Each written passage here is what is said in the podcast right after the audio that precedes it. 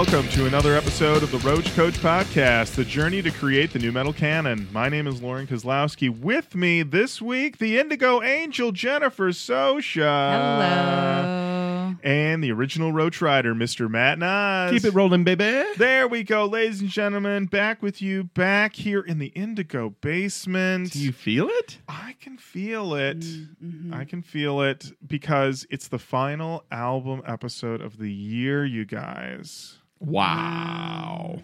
We've had quite a year. Jenny, it's been your retirement year. My year of retirement, yeah. Uh, we've had you back, obviously, a few times. Six times. Six times, eight times. You've been back. Yeah. Uh, but less than the normal, what, 32 times a That's year? right. How's your retirement year been going? Uh pretty good. It's been all right. It's um I'm definitely still uh you know figuring out how to balance being a person and being a parent and a partner and all that shit. So I think I made the right decision, but I do miss doing this regularly, but I still talk to you guys like almost every day. Yeah, every day. We're still so, talking. Yeah. Mhm. you know. Anyway, Miss whatever. We, we miss you. That's we, all. we miss you. We miss you. We're glad that you were able to come back this week uh, to talk about. Well, we got to talk about bars and Korn. It's been a minute. It has been. It yeah, has been. Let's talk about them We're talk- behind their backs. Yeah. they're not listening. Shh, don't tell Jonathan Don't Davis. Tell tell Jonathan. Munky. Don't tell- Ooh. Ooh. That's right. We're talking about the ninth studio album by Korn. Korn 3, Remember Who You Are. Wow. Mhm. Jenny, when did this album come out? This album was released on July thirteenth, twenty ten. All right. So that is a come down record. It's the For come sure. down. It's the come down. Mm-hmm. Jenny, it's July of 2010. It's the summertime. Where Yeah. are you in relation to Korn 3? Um, not anywhere. Okay. I I have no idea this album was released. Mm, Uh, I think I'm I'm improvising. you're That's all I'm improvised. doing. All Yeah. you're doing. I'm improvising. I'm listening to metal. okay. Probably being forced to listen to Barenaked Ladies because I'm improvising. got him. Got that, him. improvisers, take yeah, that. yeah. You You, got 'em. pieces of shit. I got you. You got him. They're on fire. That's right. They're so embarrassed. Uh, looking at their Yeah. copies of Maroon going, I thought she was a fan. no, yeah. You never just, know. just give the much music thing a try again. It's amazing. They just went to the box and sing this. Am I the only one? Um, uh, no, you're not the only one, but you might be the only one in this room. Oh, that's but in the world, no, No. no, no, no, no. Um, anyway, I, I guess I'm just taking pot shots at bare naked ladies now. They're probably fine. Uh, but yeah, no, I wasn't. I wasn't aware that this was happening. Uh, how about you guys? Matt? no no idea that this was happening in 2010 i was engaged in july Congratulations. Uh, yes thank you so much When's the And wedding? the wedding was in december of 2010 Oh, we missed it. you did We did miss Uh, it. but i would say that i was listening definitely to dark twisted fantasy but that had not come out yet i believe that was like the back half of 2010 Yeah, that was, that was the Thanksgiving of 2010, yes. Probably listening to This Is Happening, the Mm. LCD Soundsystem. Definitely listening to Body Talk Mm. and Contra and, uh, ooh, the Drake, Thank Me Later. Come on. What a big summer for Drake. what a big summer for Drake. Drake had a huge summer. Drake had a huge summer. He made the house I improv team. He did. He did. He, Drake was just like, I'm going to get ready to rock some 50, room, 50, 50 seat rooms. I'm By the way, this thing." improvisers listening, you, you can have a big summer for Drake as your team name absolutely free. Ooh. Please welcome to the stage a big summer for Drake. You know what? I think that's a really good team name. I think they could really pack them in for at least a couple months before people realize there's nothing Drake related. I think they could do it. Except that they mm-hmm. play God's plan at the beginning. Oh, yeah. Like when they walk on Mhm. and mm-hmm. do that running clap jump. Yeah. You know what? You know what? Another good one to come out to? Start from the bottom. Ooh, mm. that's a good one. Start from the bottom, and now, Now we're we're- playing for you. still Now at we're the playing for you. you five people who will be mildly entertained. That's right. Started at the bottom, stayed here, there. bottomish. Still bottom adjacent. So we're just here to have fun. We're just uh, here to have fun. We are really giving it to and all of our scenes tonight. are about fighting. I'm so sorry. I'm so sorry. Okay, I'm looking. I'm looking now at Wikipedia. I do. I'm having a clearer image of where I was in 2010.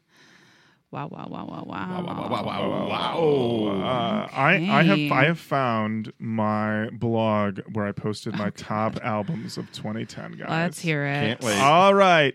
I, I did 25. I won't read all 25. Please do. Um, I will start. I'll do. Well, uh, here's the top 10. All right. Here we go. Here we go. Top 10. Bag Raiders by Bag Raiders. Deftones Diamond Eyes. Diddy Dirty Money, Last Train to Paris. Sorry. uh, this is happening by LCD Soundsystem. Uh, Flockaveli by Waka Oh, Flocka Flame. The Dream, Love King. Groove Armada, Blacklight. Chemical Brothers Further. Kelis Flesh Tone and number one, My Beautiful Dark Twisted Fantasy, Kanye West. The best. Also, sorry. Um, we just got to, every year, you just got to apologize for more and more people that you liked. Look, Twisted Fantasy uh, is the, probably the biggest album that I can separate artist from art from. You can? I can, I can because we played, we played two songs at our wedding.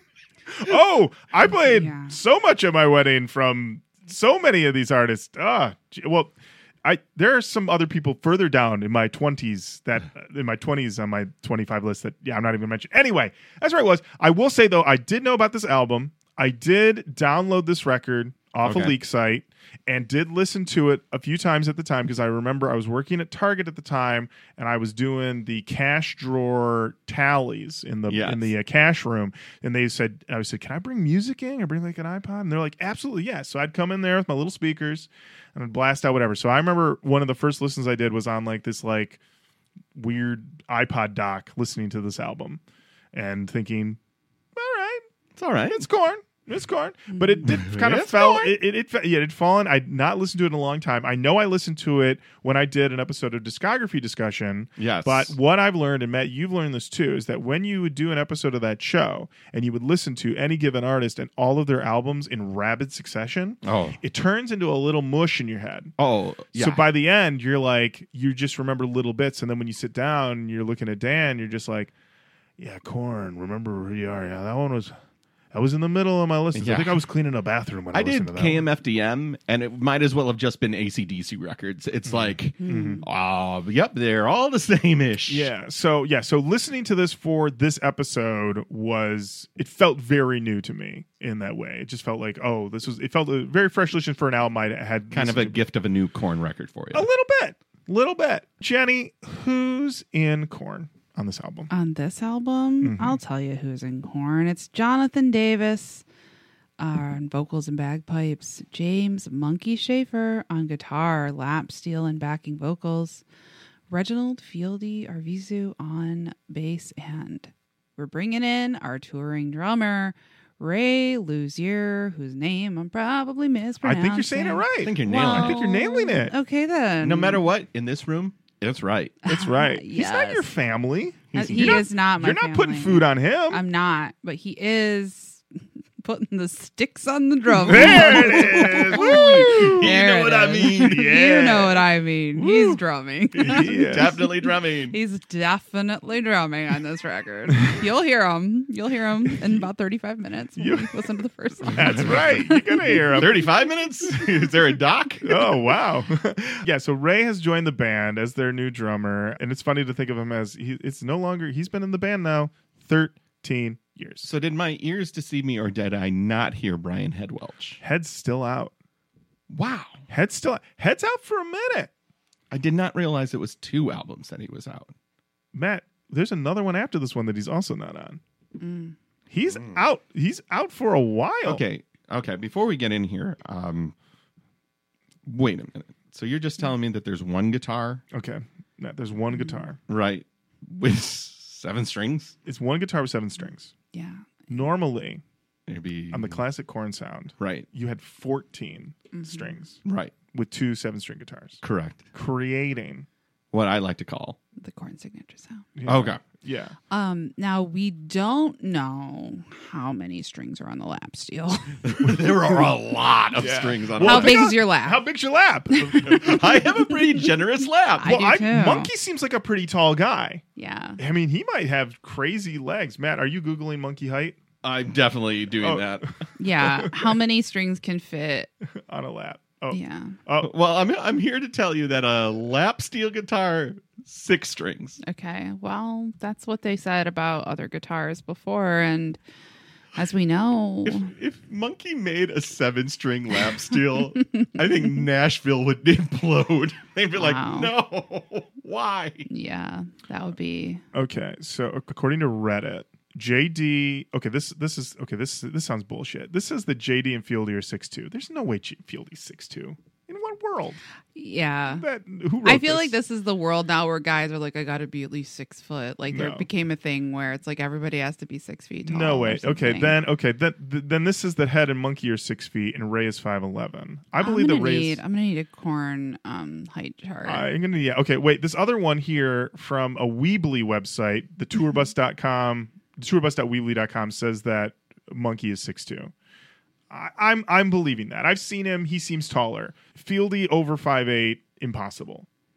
Mm. I'm just saying it. Well, I'm letting you know right now that there is such a thing as a seven string lap steel guitar Okay. because Gibson made it and it's called the Ultratone. All Ooh, right. all All right. right. And Nashville's still standing, so I take back all of my comments. Uh, let's talk about who is the producer on this I album. know who's the producer on this record. Do you want to say it? Ooh, I think you have the right. You have earned. Oh. you've earned the privilege to- wow. to, Earned the say privilege. the angel's name. There name. are certain rights afforded to me in the Constitution. we, the people, would like to inform you that Ross Robinson is the producer on this record. Ah, It is my right. It's to your inform right to you. say Right. the angel's name. that is correct. that is right. The angel has returned um, uh, to produce this record. Now, I want you to know that everyone, I mean me, I remember like Ross is back. This is exciting to hear. Afterwards, Jonathan Davis went over to the Noisey blog and they had him rank all the records. And he said, This one, not so much. He said, Working with Ross, we were trying to do album one again, do album two again. And he's like, We're grown ass men. I mean, he doesn't quite out and say it, but there's a vibe there where literally is like Ross wanted to be like, You guys are grinding away. You guys are are, are, are hungry. You're trying to do this. And and Jonathan Davis is like, I have to meet with my lawn guy at like four, so I can't be here all night for this. You know? feel like, I've got a lowrider shop to get back to. Yeah, Mhm, yeah. mhm. Munky's like, I gotta go do monkey things. I don't know what Munky's into. Poor Munky, really taking it on the chin. Uh, he just had to go do monkey things, and uh, and Ray's like, I'm the new guy, so whatever you I need. don't care. Yeah, Happy to be putting food Happy on my family. I will say, uh, reading through the wiki, it was interesting how this album progressed. Uh, this quote from Jonathan Davis, I don't know if you saw this one, Jenny. I'll just start it. This is in April of 2009, Jonathan Davis revealed that he was planning to make the album a concept album that was to lyrically revolve around the concept of five symbols that Davis identified as the downfall of man. Okay. One of these symbols was organized religion, something that Davis felt were responsible for a lot of things that have gone wrong in the world today, and that is cited in two different places. The other symbols drugs, Mhm. power, Yep. money, Yep. and time. Now, time, that'll get Uh, you. Time will fucking get you. Time is the thing that gets us all. It's Mhm. true. It's very true. Uh, in September of 2009, Davis said that his idea for a concept album was not turning out as he had intended. He proposed that instead he was just going to sing however he felt at the moment. Davis also communicated the album would combine the raw catharsis of early Korn records with the storytelling of recent records. Rented up the flagpole, took it right back down. Uh, here- here's the quote I wanted it to start out as a concept album, but now there are other things coming up that I want to talk about. I don't know necessarily if the concept's going to stick or not. It's weird. I've been humming my lyrics along with the band as they play. I haven't done that in forever. We usually do our parts separately, but then I do my thing over the music after the song was done. We've been writing all together as a band this time. I've been freestyling all of these lyrics that aren't necessarily about the five things I initially came up with for the album's concept. It's totally freestyling, complete stream of consciousness. I'm really digging it. I might just go with what's coming out of my body at that moment. what? That definitely is evident in some of the songs. Like you can tell that he's just like saying what comes to his mind. There's one song in particular that I actually really like. The lyrics make me laugh, but I mean, what there's like very little that is more relatable to me than being like, I'm gonna do this in this in this Ambition, in ambition, this." ambition, and then ambition. you're just like. I'm ti I'm I'm uh I'm gonna actually order a pizza. like, I think tonight I'm gonna make. Blah, blah, blah, blah. No, no, I get it. I get it. It's that it's that difference. You go to the grocery store on Sunday and you're like, oh, I'm gonna make this incredible seasoned chicken, and you buy the marinade, you buy the chicken, and you get it all ready, and you take it home. And that night, you put it in the bag, you get in the marinade, you set it in the fridge. You're like, tomorrow, you and me chicken. Mm-hmm. And then you get home from work after just a day, Oh, d- a real day. and you're like, and you think about what am I gonna eat, and you think about that marinade chicken. You're like, I gotta put it in the oven. I gotta, I gotta cut up a side. I didn't cut a side up. Oh shit! There's Culver's.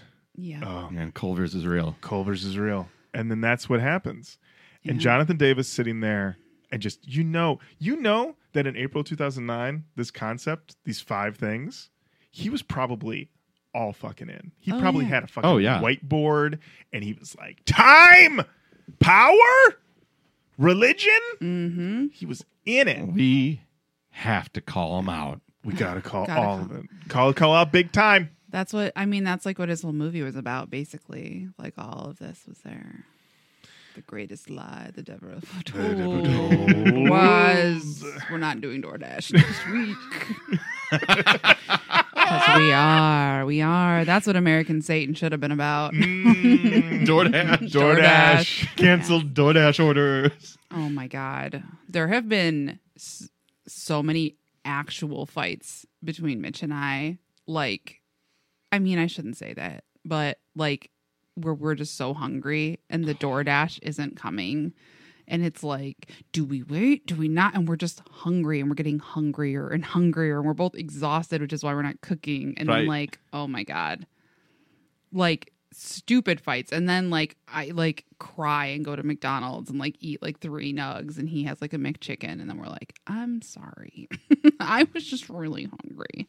I get it. DoorDash, you know, you wonder why marriages fail. it's because it's DoorDash. And my understanding is, yeah, the biggest strife in a in a household is m- money and DoorDash. Right. Right. And DoorDash is quite expensive.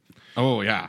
You know, add three more to that. You could have a concept album. Ooh. Okay. Something to think about right now. All right. Right? All right. Right now, I Is this feel like the you're Roach all in. Coach concept yeah, album? I'm gonna. It's gonna be um Okay. Amazon Prime. Yep. Mhm. DoorDash. Yep. Mm, Grubhub. Oh, okay. Okay. Yep. uh, Uber or Uber, Lyft. Uber. or Uber, Uber, Lyft, Eat- Uber Eats, Uber Eats. Oh shit. Um, okay. Yeah. Yeah. I didn't even think of that. Lyft that. Eats. Lyft Eats. That's five. Five. That's five right there. That's That's, five right there. concept just That's album. concept. taxis if we need a sixth one to tag in. Mhm. Yep. Yeah. Um, or just Maybe- maybe general delivery. carry out. Carry out. Carry Carry out. out. Carry out. Delivery. Carry out. Carry out. Yeah. G- Uber Eats. That's right. Grubhub. hmm ezCater. Ooh. Oh, I'm not familiar with ezCater. Naming every food delivery middle. And DoorDash. yeah. Those are the five. Yeah. Mhm. Yes. All Yeah. right. Okay, that's a free idea. There you go. Take it. Take it. Take it. Make All your right. concept album. Uh, Jonathan Davis also proposed that the album would recall their early albums using a vibe that didn't sound overproduced. He elaborated We're not trying to do Korn 2 or Life is Peachy 2, but it's just to have that vibe back where it's not too overproduced, just slamming people's faces like we did back in no- 94, 95, and 96. Davis concluded that the album would be simple rather than complicated, as he suggested their previous few albums were. In April 2010, Davis revealed that topics for the songs were, quote, about me living my life for others when I shouldn't, people pleasing all the time, stress, guilt, and all kinds of emotions we live with every day that destroy us and tear us down. I write about all the fake people around us and how I always try to fix other people's problems. I write what I feel and it comes out naturally. I got a lot of shit built up inside me that doesn't go away. So, in an interesting pivot here, Jonathan Davis has decided to make this Korn album a lot about aggression and issues. He's made a Korn album. Right. What's the new Korn album going to be about? Wow. Uh, Feelings. feelings, uh, things Uh, I'm upset about. You know, how people are on me all the time. Taking advantage of me. Oh man, yeah. untrod ground by old Korn. Yeah. Yeah, that's interesting. Mm. Interesting. I always, when people say they're people pleasers, Mhm. does that like send up a signal for you? Or am I just an asshole? Like Well, I'm such a people pleaser. I'm like, mm, What in what way do you do you think like if someone says that you think that they are they are not actually a people pleaser? Like, Yeah. oh, okay. it's not pleasing like- me to hear this. Oh, that's what you should say to them. I'm not pleased. I'm not pleased, so I'm But gonna I can tell you, yeah, he'd just be like, "Well, that gives me the ick." oh, Well, I hate that phrase so much. It's just I I don't know. Whatever. We don't have to get into this. We have a probably whole there's probably a Korn lot of people who are like, "Oh no, it's just about me." It's not. We have a fine. whole Korn album to get into. We We got a whole Korn album to get into. We'll talk about people pleasing as we go. All right. During the recording of the album, James Munky Shaffer used several vintage guitars, Mm. echoes, long delays, effect pedals, and reverbs, as well as employing finger picking during certain instrumental passages.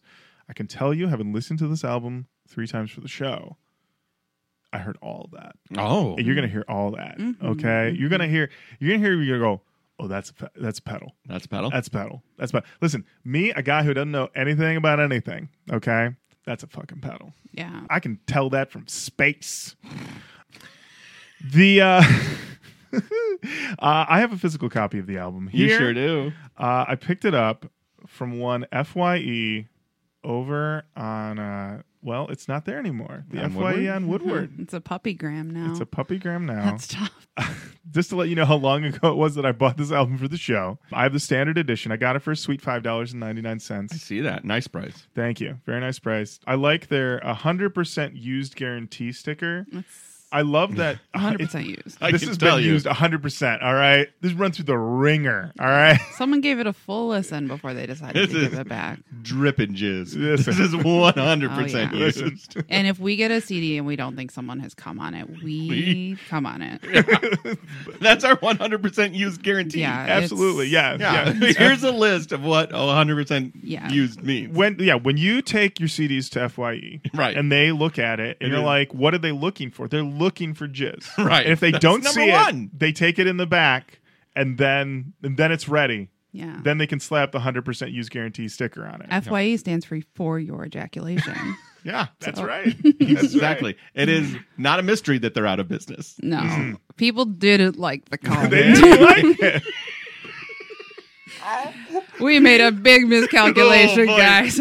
oh boy, people loathe the cum. I think maybe we just like cum a lot. Maybe we're in the wrong business. The record industry is changing. People don't want cum all over their stuff anymore. Because in the '90s, people loved that. oh, we were Oh, so about it in the oh 90s. man, yeah. Let Yeah. me tell you, Throwing ropes Throwing in the ropes 90s. everywhere. Pearl Jam was huge. Yeah, exactly. Come on, it was all there. it was there, all over. It was everywhere. Right. And now there's a puppy store. A puppy store. No, there's just a puppy You know what store. else people this don't used like? to be my playground. Puppies. Not puppies from the, like if it's not a puppy rescue, it's like a Mm. Right, bring your puppy in. it's like a puppy mill. Mm. I don't know what it is. I don't know what puppy puppygram is. Don't don't sue Don't me. at me. Don't at me. I don't think they come on the puppies. My God, I hope not. so you know it's different. They aren't CDs. Jimmy. I know. I know. Look, I'm sorry. Should I go? No. okay. no. I, w- I okay. Jenny, during the recording process for the album, the band referred to it as Korn 3, Of course Okay. a reference to the band's early material. Thank you, Wikipedia. Later, the title of the album was extended to Korn 3, Remember Who You Are. Davis explained that the meaning of the album's title with, it comes down to one question. Who the fuck am I? It's about remembering where we came from. The title sums up everything I'm talking about lyrically. Wow. Yeah. And then Munky said, You can lose focus of why you wanted to start playing music in the beginning because you get caught up in the money and the fame and the traveling. It's kind of like, okay, let's hit the reset button. And uh, and then Ray was talking to uh, Alt Sounds, and he said, Well, it's exactly what it reads as. It's Korn 3 because it's our third album with producer Ross Robinson. It's not like we're trying to start a new generation of Korn or anything, but I'm a permanent member now, so it feels like a mini fresh start. Remember who you are? Well, you're not in a giant, comfy recording studio that we're used to. We try not to be overproduced and really try to capture our passion. That's pretty much what this whole record's about. There was nothing like, let's try and play our instruments perfectly. It was much more, let's just rock this. And we played what we felt at the time. It's all about the passion. I kind of miss that. Here's so many records nowadays that just sound perfect. And we see the band live, they're very untidy. You're just left with this feeling of why? Ray. that sucks. Ray, when we- we play our Ray, songs we need you live, in the studio, they buddy. sound just like the album, except with the Ray. added energy of the Who- live who are scenario. you We're kind to, of Ray? proud of that. Ray, get over here. Oh. Listen, That- you that's know how like- you see a band and they're good. Yeah. What Korn is putting out here is what if you see a band and they're maybe not good, but it's okay. Oh, I don't know. I, I, don't mean, know. have you thought about But it? Ray is also giving big when I joined Korn vibes. Yeah. when I joined Korn, things just changed a little bit, but for the better. a mini refresh? But I then mean, he's also uh, talking about the old days like he was there. It's like, hey, you know, you get there. Got that hunger, right? Yeah, Mhm. this is a hungry record. We're Yeah. sleeping on cots. hmm well, here's the thing. So I thought there was a mini doc with this. I was I, I saw a thing that was like there's there it comes with a bonus DVD. It comes with bonus features in the studio. So I thought, oh god, I've got a hot doc. We got a hot doc of them back in the studio with Ross. Not true. What it is is a collection of performances in the studio, two songs on the album. You get little bits of people like Ross on the boards, engineers on the boards, the guys playing, but it's not a doc. It's hmm. just the album basically. Mm. And so you get little bits where like they're doing one song and Ross at the end is like, "That was so good, you knocked my leg out of the socket." And then they're like, "Wait, for real?" And he's like, "Yeah, yeah, it's out of the socket." And then Jonathan Davis has to go and like push his leg back into the socket. Okay. Stuff like that. This is post his injury, so Yeah. Well, no, somebody's like, "Is this from First, the that's his injury?" first injury. this is The First time you got of the- hurt was hearing Jonathan Davis rock so hard, this leg popped out of the socket. yeah. Like, um, no, that's think about it, that's what happened. To, that's how beat up Ross Robinson is in 2010. That just hearing Jonathan Davis crush a vocal take, his whole body falls apart. Damn, that's tough. That's something. That's aging for you. yeah. Yeah, time, Time. time. One of the big five. One of the One of the big five. Big five. Big One of five bad boys. Big Big five, five, bad boys, big big, five, bad- whole album. It's you know a what? real Listen, concept. everybody always brings up drugs, but time will time will always get you. Pa- time. Well, time. Death equals death eventually, Yes, but time plus drugs equals faster death. Yeah. Mm, it's true. It's true. Time plus I agree. time plus drugs. Lorin and Matt are looking at me like, right? Right? Huh? As far as I can tell, yeah. Jenny, it's called the Mother Cult, and this is all it's about. okay. Okay. I'll join.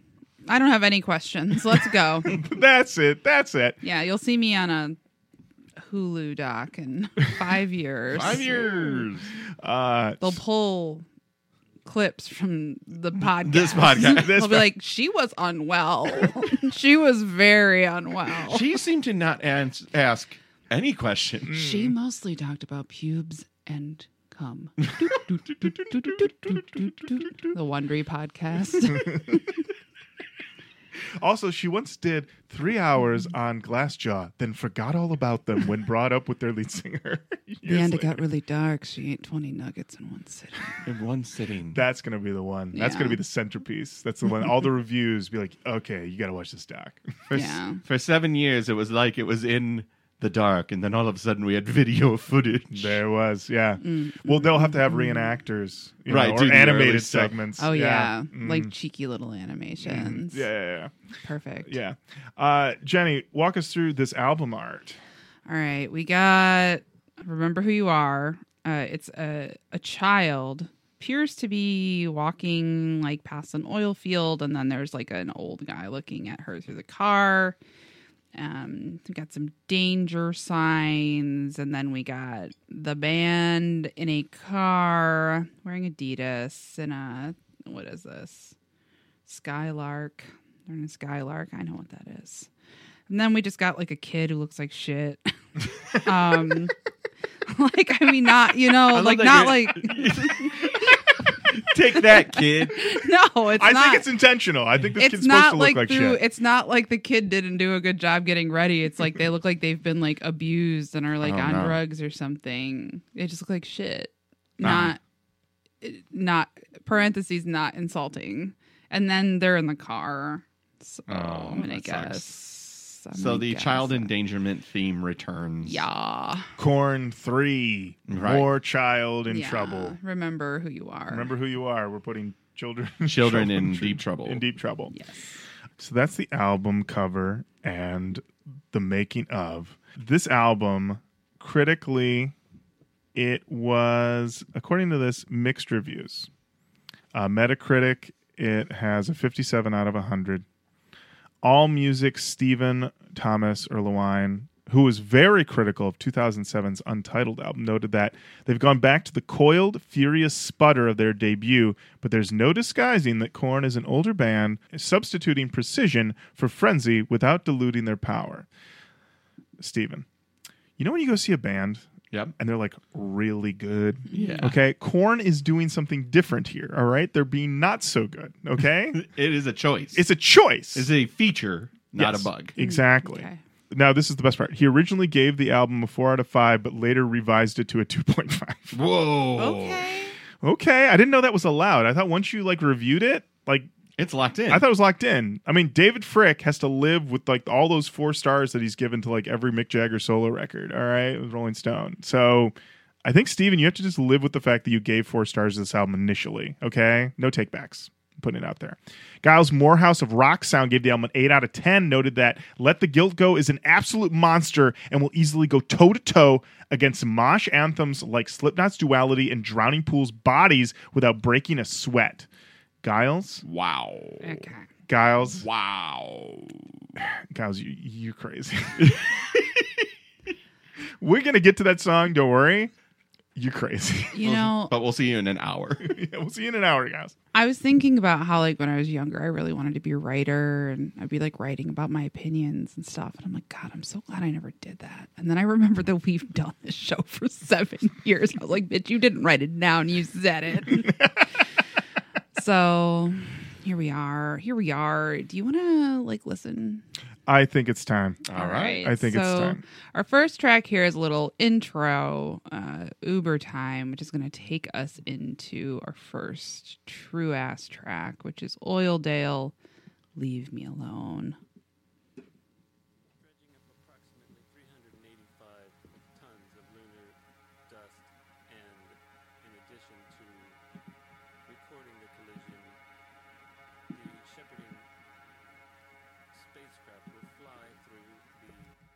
All right. Should I just. Oh, yeah.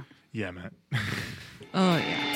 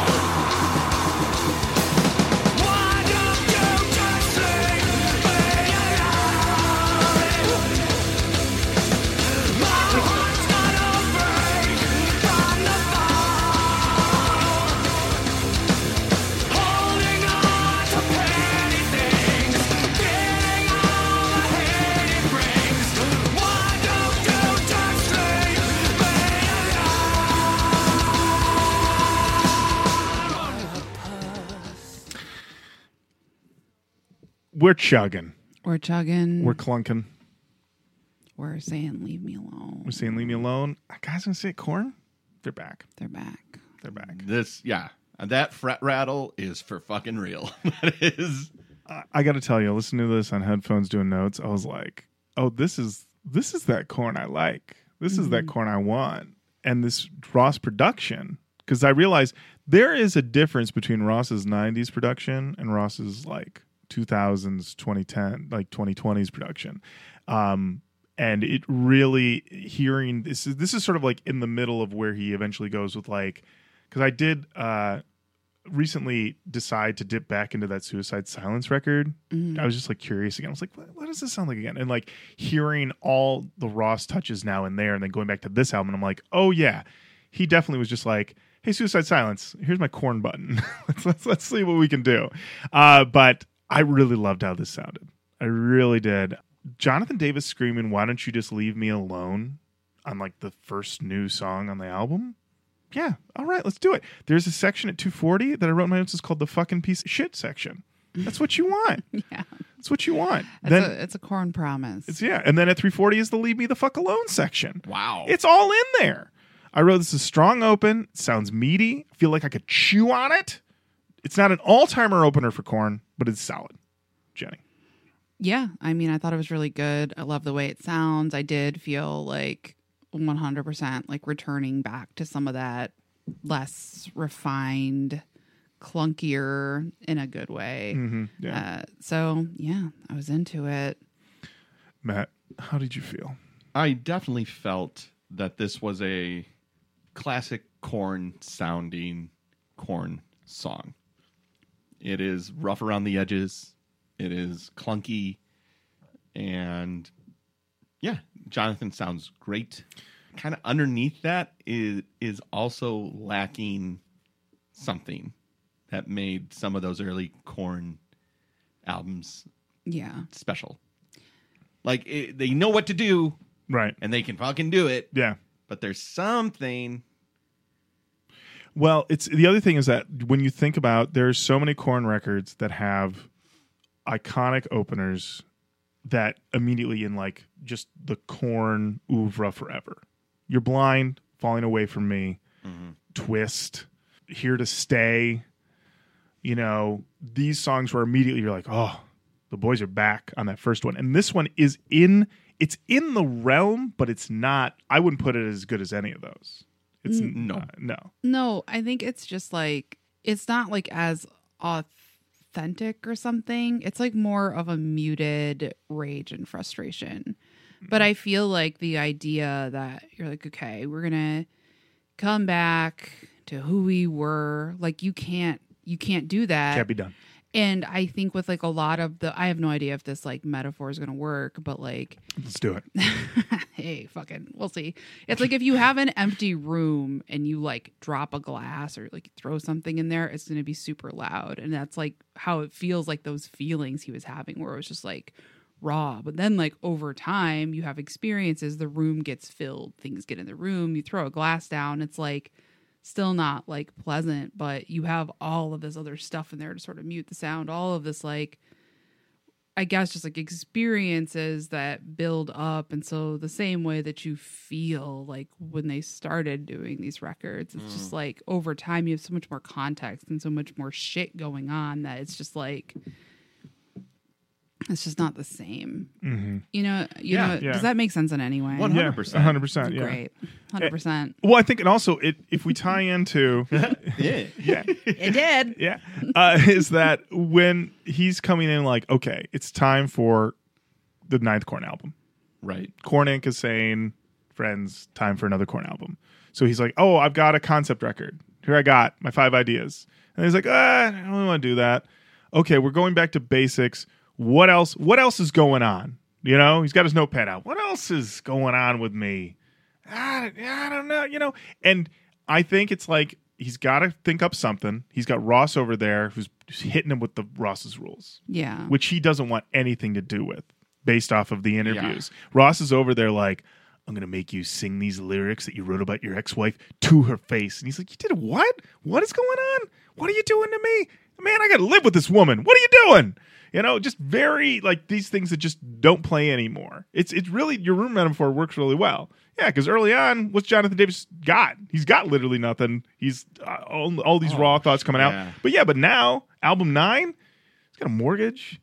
He's got kids. Yeah. It's like, He's got, he's got tires got to get rotated, man. Yeah, it's like I feel like he's kind of past the point where the like the idea of somebody coming in and breaking you down. He's like I think he like is starting to like love himself more Mhm. and that I think can be hard when your thing is just like Mm-hmm. fucking devastation. Right. But he's like, actually, no.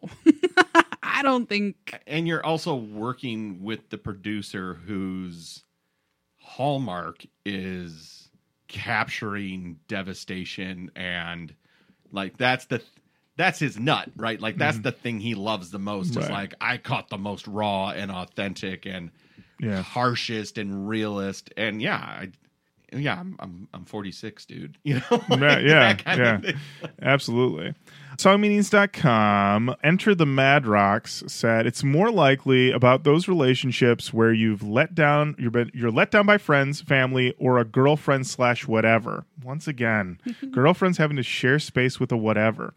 You know, anyone who's ever suffered depression and had bad experiences with people will know how bad it hurts to hold on to the petty things that others can forget about, and your heart still breaks over those things. The entire Korn 3 album seems to be about trying to please others or being let down and experiencing the negativity from the bad things you suffer in life. Commenter 13, except uh, the I is a 1, and one of the E's is a 3 said, I like this new song. Can't wait to hear what the rest of the album sounds like. I already seen people thinking this is another song about head. Could be, who knows? Or just the shit you put up with loving someone and just being like, fuck it, leave me alone. I've taken so much from you. It's kind of like counting on me, part two. That person's dealing with something they don't want to talk to us about. Steve 420 said the emotion in his voice makes this song that much better, especially the crazed slash annoyed slash exhausted laugh he does at the end of it. That is immediately followed by this comment from Element 755. Man, not as much as motion as his past albums. now it just kind of seems forced out, like he's lost his flair.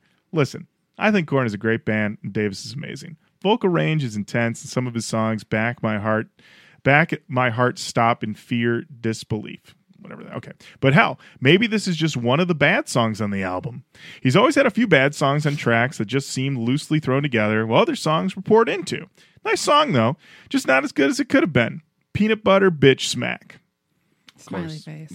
yeah then they said oh and the meaning oh oh oh oh yeah yeah yeah yeah yeah the, the, the title of the and the meaning. okay Uh, to be honest, this could be directed at Head. You're such a piece of shit, nothing but a hypocrite. I mean, like Davis said this about him before, if I'm not mistaken, or it could be about hypocrites in general. He just wants them to leave him alone. No one likes fake fuckers bothering you.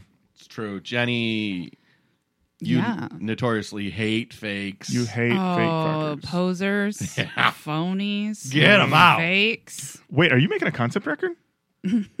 I need to do more. Uh, Uh, wannabes? wannabes, and Uh, Naughties. Naughties. Naughties. Naughties. All right. Ooh, that's going to be one hell of a concept record, let me tell you right now. It's gonna be really good. uh, it's gonna be really funny when you're like six tracks in and you're like, I don't think I have anything else to say about posers. really Yeah. juiced this. Yeah, be yourself. Mm. Just be yourself. A couple people did post under song uh, as song meanings. Uh, God hates Oildale said honestly, this song is more about kids and people in Oildale and fucking white trash. It is. I grew up there, and I'm not some rich ass punk either. I did my time in the Dale, and in this song, pretty much sums up what the people in said hellhole are like. It's all the hard asses that think there's something special. I sit with Korn. Fuck Oildale. I sit with Korn. Wow. I sit with. The, I sit with Korn. do I stand? No. no, I sit. sit with Korn. I'm tired. Uh, I my, sit with I'm. Spartacus. I sit with Korn. Melakeith said there have been some rumors surfacing that this is actually about Loke, John's ex bodyguard. Mm, I guess mill. I guess he was fired last year. Not sure why. If not, then it's just about Oildale, LOL, escaping poverty, Redneckville, things like that. Definitely not about Head. There won't be any negative toward Head this album, so stop trying to make the connection. wow. There won't be any negative toward head. No negative. no toward negative head. toward Head. but maybe. I mean, I guess you you wouldn't. I, I don't know. I can't dig into this, but don't you want a bodyguard to stay near you? I would think.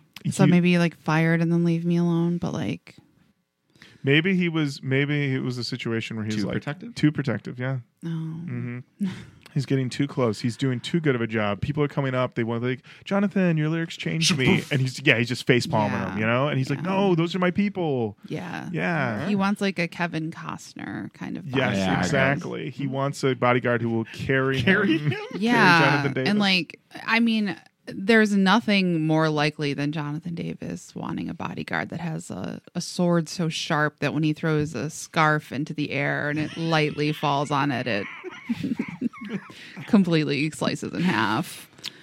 That's a sharp ass Uh, sword. Queen of the Night, you know, not unlike Queen of the Damned, right? Okay. Mm. Okay, Another okay. concept album coming. Got here. another one coming. Uh, final comment from Skunk64 said, definitely one of the best Korn songs ever. Can't stop listening. All right. Nice one, Plant. The uh, Wow, wow, the wow. Oildale music video. Jenny, did you get a chance to watch this? I did.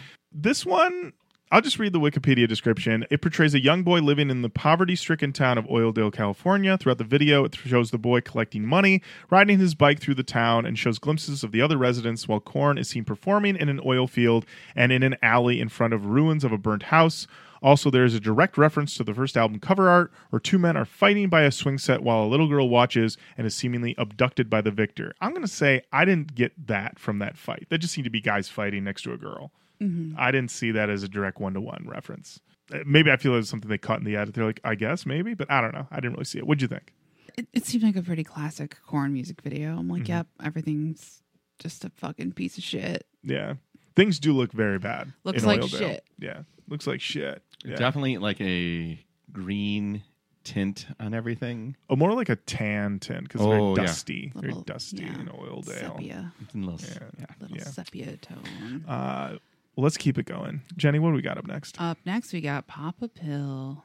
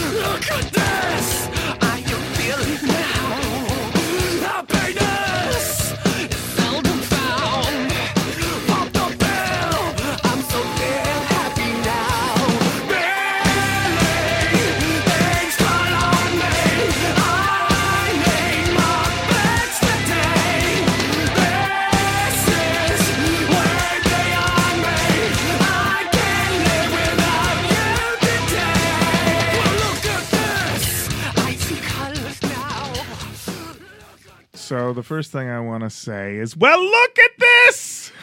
Yeah, look at this. Look at this! I am loving the JD vocals here because he is.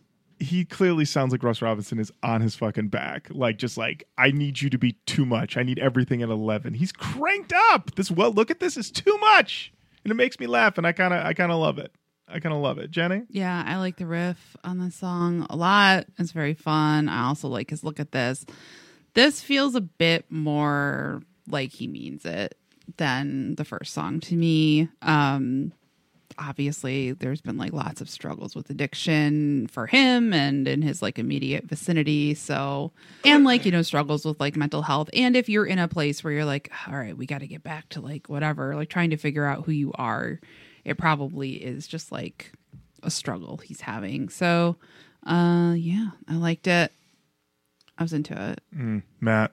in my complete guess, I feel like Ross is driving Jonathan to give him all the emotion. Mm-hmm. And I feel like the addiction part is an easier tap for Jonathan to get into. So it comes across a lot more viscerally.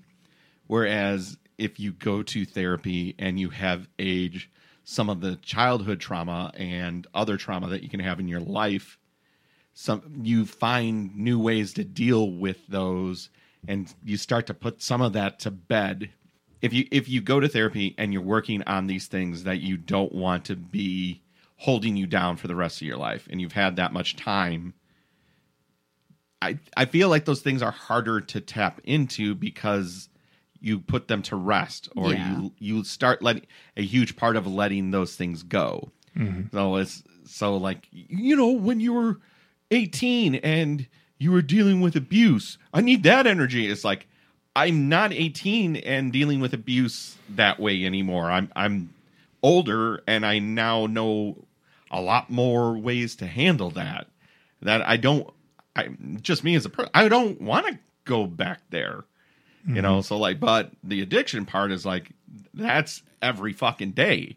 I'm I'm going to be dealing with that from people that I know in recovery. They say that it was like, "Oh, this isn't just a uh, I'm good thing. This is like a literally every fucking day thing. Mm-hmm. So mm-hmm.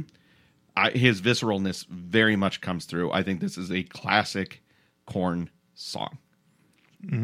There we go. Yeah, I put in my notes that this rips, this rules. I'm a fan. Actually, I like this one better than Oildale.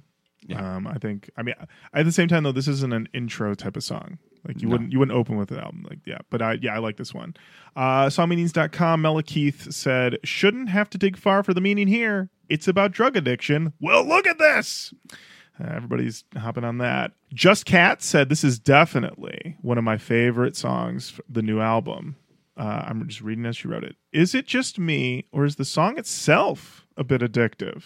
Since I bought the album, I have listened to it at least once every day. LOL. Mm. Why are we laughing out loud and we've listened to it every Every Oh, day. This is hilarious, by the way. I've listened to it every day. Once a day. Once a day. Oh, like a like an addict. Once a day, you listen to Papa Pill. Don't interrupt. Don't interrupt, Mama. It's Papa Pill time. She's listening to Papa Pill. Ogilvy, take me away. Well, look at this. Calgon, take me away. There we go. Yeah. Um, Enter the Madrox came back, said, uh, they said, song meaning, said, not about addiction, more about needing the medication for depression. Otherwise, things get on top of him again. He's feeling things crawl on me, negative thoughts. So he needs his fix of antidepressants to stop that and be normal as it were. Hard to explain to someone who might not have been on them, but this is definitely an ode to his antidepressant meds. Mm-hmm. Okay. okay. All right. It's another it's another take. Definitely a take. It's another take. And might be right. We don't know. We don't know. We are not his family. We're not his family. We mm-hmm. don't know. All right, Jenny, what we got up next? Up next, up next, we have Fear is a Place to Live.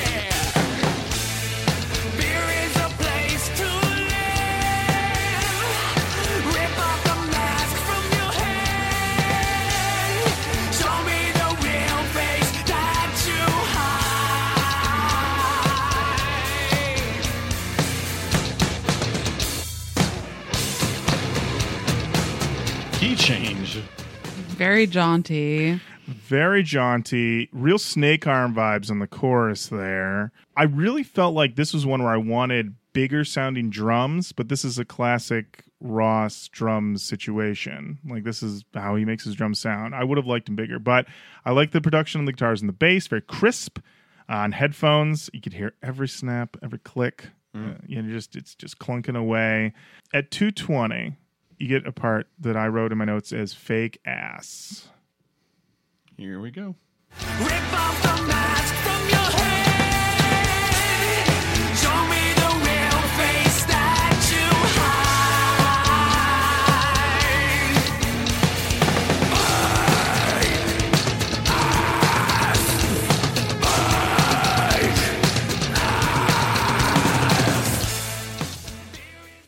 Wow, maybe I don't need to do my phonies concept I album think they anymore. got 'em. I think they got 'em I right I think there. we're covered. Screaming fake ass. That's all you need. Yeah. Yeah, Jenny, how'd you feel about this one? Uh, I liked it. I thought it was jaunty. I thought it was fun. Uh, again, it seemed like a little more authentic to like what he actually is dealing with because at this point they're a huge band, kind of in like a weird state because like this like whole revival of being like actually Korn was good isn't like happening. It's not happening for a while. And so he probably is just like surrounded by fucking hangers on, can't Sycophants. tell like who is actually your friend, who like everybody wants something from you. So that's got to be like fucking shitty. Yeah. It fucking sucks. Sucks, dude. Sounds like it would suck. Bums me out. Yeah, Matt. Yeah. I'm not um I don't like this one and I think the reason I don't like it is it I like the way it sounds and it's definitely a Korn song but this is one of those Korn songs that's like washes over me. Hmm. I almost feel like Jonathan Davis hit the Jonathan Davis button and it's hmm. like and there you go. Yeah, I mean, we didn't get to the part of it where he says, "I always get fucked in the end five times in a row." You know, That that hmm. probably ramps it up. it does ramp it up a little bit. Yeah, he talks about fake ass people surround me, digging their claws right in me. They're always nice to begin with, but I always get fucked in the end. There we go. Wow, there it is. Songmeanings.com. Mella Keith said again, pretty simple meaning here. People putting on a front and acting all nice when they aren't. Usually they have a motive to take advantage of someone. John, in this case. Gothic Hobbit said, awesome riff on the chorus. Korn are back with a bang. Ooh. Okay. All right. And then this one, um, I'll just tell you that I read this. I was doing these notes late at night, and at the end of this comment, I I laughed for five minutes straight. I couldn't. I was uncontrollable. I couldn't stop laughing. I had to stop what I was doing. Wow. Here's the. This is from a commenter. Uh, I think this is BB Ibanez or BB BBNez. Melakeith is right. People using other to fight whatever act they expect to do. So while you fight for them, they are stabbing to get all the glory, or dot dot dot. You earned from fighting for them. It's simple, but so true. Parentheses. Sorry for bad selling, spelling sentence structure. Wow. Sorry for the whole thing. Like they, Hey. they put that out. They were like, "This is all trouble. I'm not going back. Sorry about all this." Yeah. It's Good like, for them. You it's- figure it out. This is a free website. It's a mess. Hey, we're fine. Everybody's fine. Uh, it's fine. Up next, Jenny. What do we got? Move on.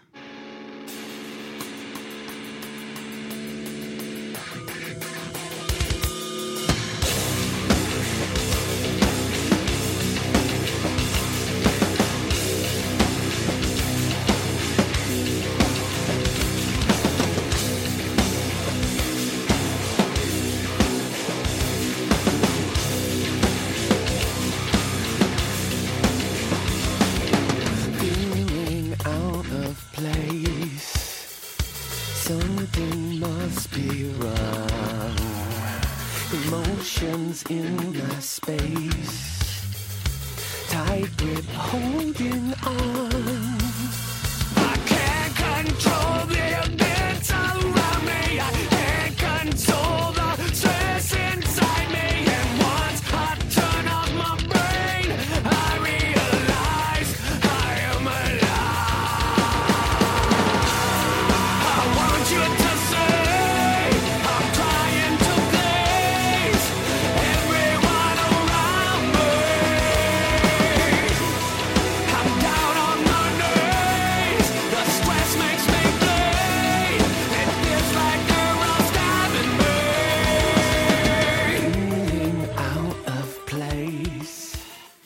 So this is an interesting one because you can really feel them like merging and trying to make this is like this feels like them all right let's make a song that would go on life is peachy. Let's make a song that would go on the first album. That seems like these these weird sort of spindly creepy voice verses.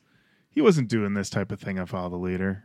He wasn't doing this on untouchables you know this is this is much more back yeah this this feels like a really push for a throwback but the chorus feels like a modern day Korn chorus and also feels like a ross's rules like nail the chorus. Like he kind of let i think he let him slide on those verses. Is like if you give me the chorus i'll let you slide on those verses. You know? Uh i like the grit of ross's production here. Uh i wrote riff it up Munky. Um, so I thought this, and it has a strong finale where he's yelling, "What the fuck do you want from me?" So I like this one. I thought this one was strong. Jenny, Yeah, I like this one. It is like getting to a point where we're like going into the like we're in the Korn zone. mm, That's fine. It's the songs sound different, but there's a sameness to it for me that I'm like, all right. Like I and I do like this record, but I feel like it can be hard to go like the idea of going back to where you were. It's like we've been here. Are we what the the content definitely feels different to a degree, like the the actual content of the songs, but I don't know, it's losing me a little. Matt. I didn't like it, and Mm. and the reason why isn't for the reasons of me not liking the original Korn stuff, Right. Where I was just adamantly against the band. Now, having kind of grown through the six albums, um, listening to a lot more nu metal and having a lot more respect for Korn and what they do, I miss Head very much in this mix. Something is totally missing, and I'm Seven strings, Matt. You are missing is, seven uh, strings. But it is Brian's contribution to the mix.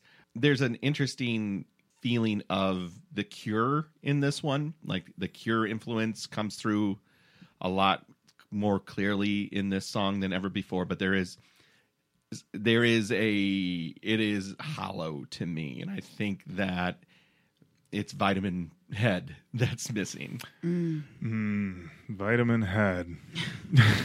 Take that out of context. Yeah, I'm vitamin Hey. deficient. I'm, I'm looking for a gruel, you know. I'm looking for my vitamin head. Look at you know what I mean? vitamin head. Got Hey. my full panels back and I'm deficient in vitamin hurt Dangerously so. That's- That's free as well. It's also free. All of this is free. Oh, This this is is free, free, baby. we might be selling out, but we Oh, still give is- a lot away. That's right. Right, Uh, right. songmeanings.com commenter Go No Mo Devil said, Could this song be about all the bitches out there that said Korn lost their power and blah, blah, blah? I think so. Blah blah blah. Enter uh, Madrox responded.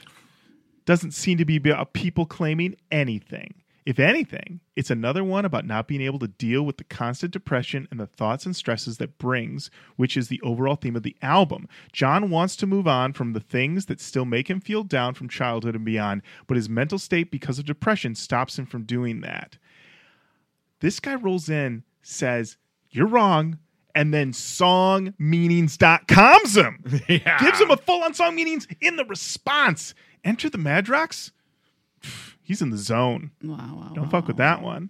Then uh just pretending, I should say X, just X, pretending X said, sounds like a big whore to me. Sweet song. Jesus There you Christ. go. Okay. Yeah, and then Jefferson 4 posted this on November 29th, 2022.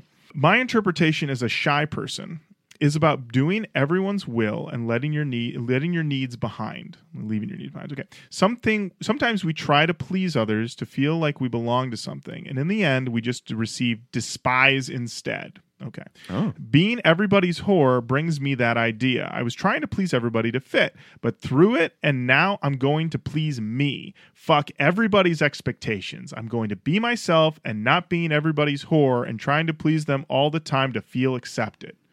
Good for you, Jefferson. For Wow. Okay, I have a question. yeah, yeah. This sort of brings me back to the people pleaser thing. Mm-hmm. Ooh. And this is like a, a theme that has come up, and I think I'm sensitive to it because I find myself questioning and like investigating some feelings that I have about some things personally. But like, are are people making these decisions based on what like somebody has told them they want? Or is it your interpretation of what you think somebody wants from you and then you do it and then you get mad? Oh that's a because it's like are you just actually like this whole like i'm a people pleaser uh i'm an empath i'm whatever like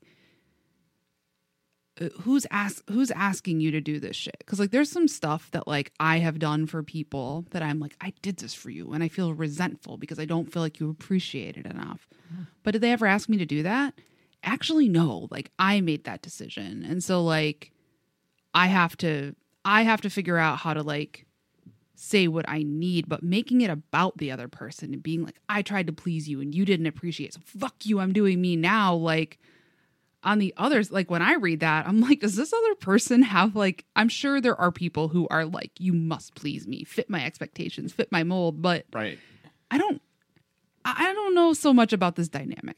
I, am I like mean? I don't. know. I I don't don't think think you're you're wrong. mean. I also think it's. Su- I think it's very complicated, and obviously none of us are psychologists here. But like in my Not own yet. in my own life, and I, I never. I try not to talk about my dad a lot, um, but very narcissistic, Mm. and generally those people take advantage of people with no boundaries. And when they have no boundaries, like the things, and they kind of status up on you because everything is about them, then this becomes a pleasing role to that person, whether or not they want to do it or not. It's usually because they don't have the boundaries and they're looking for something to fill a hole inside of them Yeah. that that's where it's like, oh, well, now we've got almost like a perpetuating engine of it's never going to be good enough for this person because they're completely fucking broken, and they think what's going to fix them is plugging that hole, and Yeah. that's never going to fucking happen. Uh, And when they break apart from each other, you still got a person out there who unfortunately doesn't have the ability to create any boundaries looking for another person of which they can well i have a piece here in my hand. Maybe this piece will complete you. And it's like oh you're never going to be you until you change that relationship with yourself that you're not really ever going to be able to add a piece to a person that's going to complete them mentally uh, i don't think that there's a lot of progress that can be made. So Yeah. Yeah, that's fair. but then I also know, as somebody who has said things along those lines, that it's much more of me trying to call it out as like, oh, this is what I do. I'm a people pleaser, which means I have no boundaries and I don't know how to say no to you. Um, so please don't take advantage of that. But it really sets me up to I'm gonna get fully taken advantage by you because I have no boundaries to say like, yeah, I don't dig on that shit or I'm going to take a look at like what I think you need or I perceive that you need and I'm going to do that for you because I think that's what's going to give me all of, all the points that I need. And it's like oh oh it didn't and I feel fucking worse and now I'm angry at you because you didn't notice that I did this. Yeah. yeah mm-hmm. it's it's it's it's a mess and it usually comes from not having the boundaries to be able to say like you know what i need to uh people please this guy first i really Yeah. gotta take care of this guy Right. I I feel you. I have a lot of that dynamic like with like my like mom and stuff, you know. So like when you brought it up like that, like yeah, I get it. I get it. Like it it does make sense to me. I think sometimes it's maybe the theme of this album too a little bit. It's like at what point in your life you have to figure it out. You have to start figuring it out, right? And like I obviously we talk about like real life things all the time, but Right. when I hear this kind of shit, I am just like you you know this about you, right? So like you gotta you gotta work on it. You gotta try. I didn't think it was going to get this heavy this early, but it is like the name of the fucking album is "Remember Who You Are," Remember. which is which is a thing that people will use ag- when you go back to your hometown and Oh, you yeah. go back to the family reunion and you go, "Hey, you didn't get too big for us. Remember who you are. You came from blah blah blah place, and you you are blah blah blah blah." And it's like, yeah, but I also left this place and I've got a whole bunch of other things. Yeah, that's a really wild Yeah. like, Yeah. uh, remember who you are, so go back to who that was. Like, Yeah. no, I can't. It's in fucking possible. Like, yeah, I remember who I was, but that isn't who I am. Yeah. Like, if I can't, uh, boy, if I can't evolve, then what the fuck are we doing? Am I still 12, scared out of my fucking mind that I'm going to get hit? You know, like, that's not great. I don't want that feeling for the rest of my life. Like, yes, that's who I was, but is that who I am now? Uh, Yeah. And then I go back to the guy, and now I'm talking as Korn. They go back to the person that broke them. Really, they go back. to- Yeah. it's like I went back to coach. I went back to the guy who was able to hone the the weapon of my anger and my angst and my fears and capture it all. And ever since that moment to this moment now is because of those moments. And it's like, but I'm not that fucking guy anymore. yeah. I mean, it really does feel like, I mean, especially what Jonathan Davis said about this is like they went back, they remembered who they were and who they are, and in the process realized that they're not those people anymore. And they can't do this with Ross anymore. Yeah. Yeah. Yeah, that's fair. Mm-hmm. I mean, it is worth mentioning that Ross Ross's mom is like this self help person Oh my who's been gosh, very is. accused of cultiness Mm-hmm. multiple times. So like I want and it is a lot of that like internal like is it true? Is it like Mm-hmm. just you have everything you need? I don't know. It's so it seems like it's all fucked up, just like everything else. Byron Katie. Yeah. Yeah. That's right. Yeah. Uh, the other thing to keep in mind, you brought up empaths, is that everyone I've ever met in my life who's described themselves as an empath has a group chat about them that they don't know about. okay. I'm just going to say that. Yeah. Alright. There's a real back channel on Yeah, yeah, yeah. on Anybody who's like, I'm there. an empath, I'm like, girl, then why can't you read the room? Come on. Mm, interesting. yeah, As the- an empath. oh, yeah. Right. Yeah. hmm Yeah, Jenny. No, I mean, I I get it. It's like you know, people have a lot of feelings, and it's hard to like sort through things. Definitely. Hey, who amongst us? Who amongst us? And Matt, I thank you for your vulnerability. Mm. Thank you. because I think I was thinking of it in a very specific way that did not account for probably many and most people's experiences. So thank you. Oh, you're welcome. Thanks. Thanks for giving me a safe space. Hey, no problem. All right. Now I'm just I'm laughing because I'm looking at like we're listening to this Korn record and once again Here we go. Here we here go. we go. Here we go. Uh, Jenny, what do we got next? lead the parade?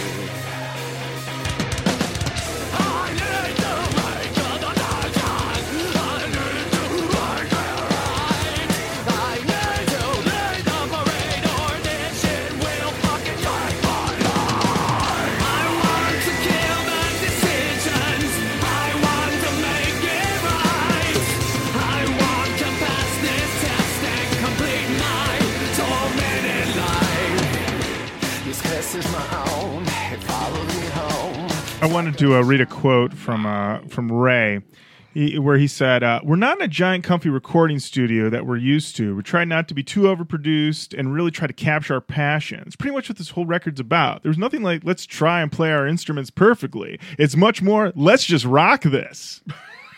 There we go. I just wanted to bring that one back uh, for this song.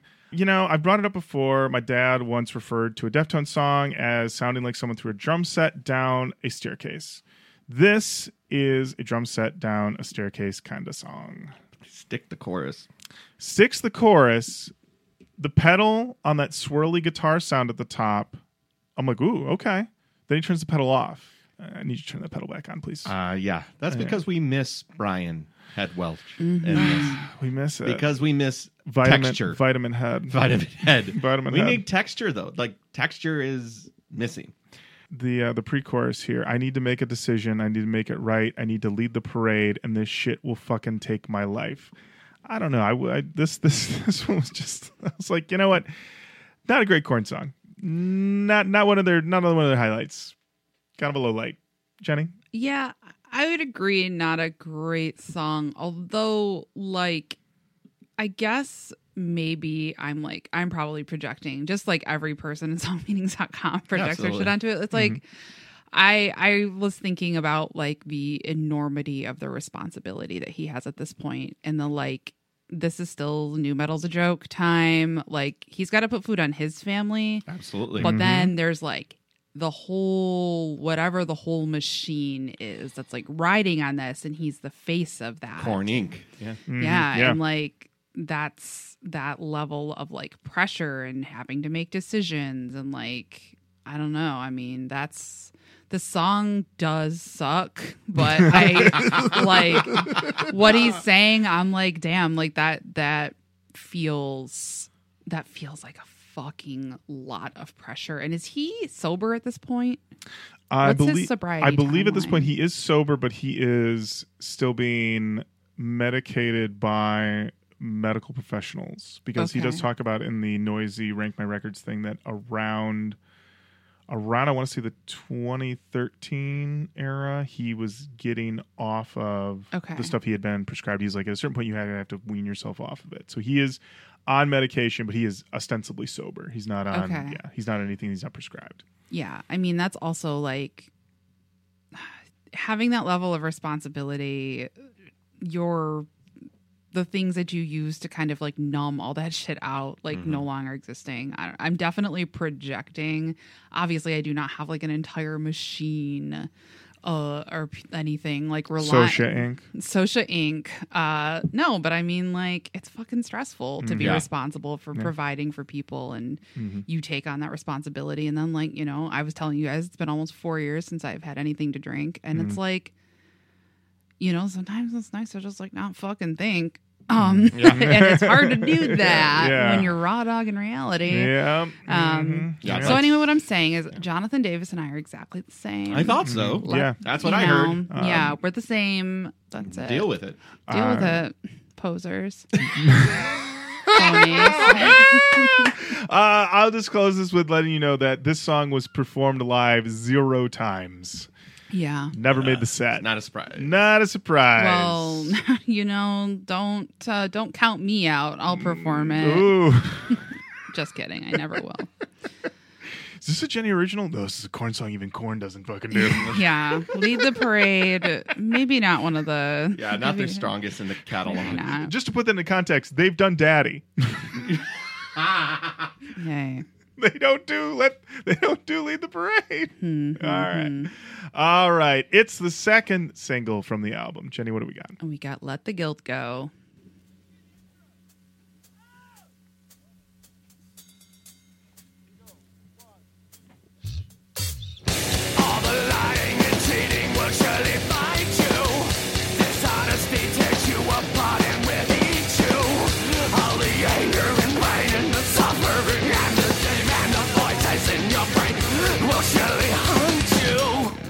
The guilt go. Let the guilt go. Let the guilt go. Let the guilt go. I tell you one thing which leads to another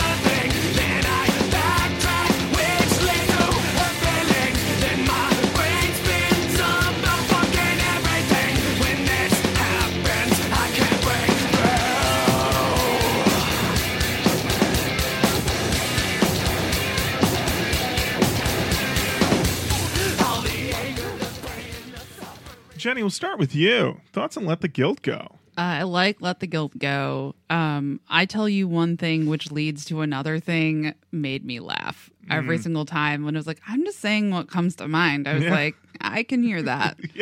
um, when I actually read the lyrics and have them in front of me, this is my first time doing that. It it, it doesn't seem quite as silly. It makes sense in the context. But then I backtrack, which leads to hurt feelings, and my brain spins out. Like it's obviously just like when an argument just spirals out Yeah.